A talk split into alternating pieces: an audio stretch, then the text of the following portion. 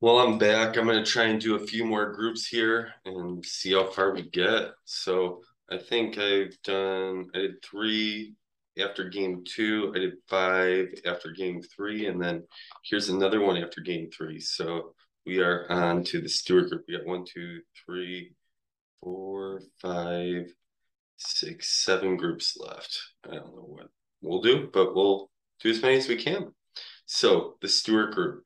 Right now, um, my own team, Nashville, the Syrup, we've been uh, we've been doing well. We've been dominating. Uh, no complaints about my team. Uh, 54 3 and 0.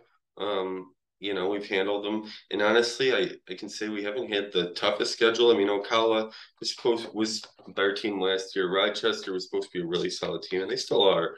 Um, we beat them early in the first game.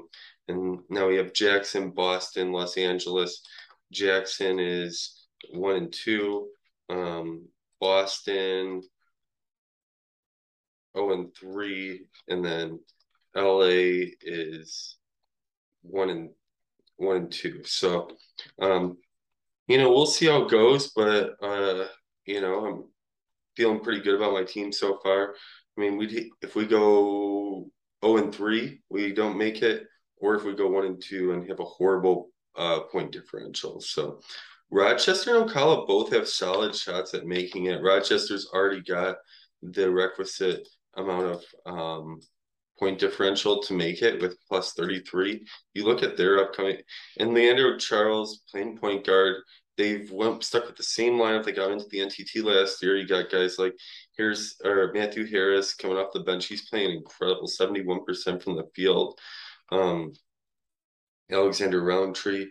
Uh, but really, it's their starters that have just been doing damage. Um, after losing that first one, they won by 37 against Los Angeles and then nine versus Shreveport.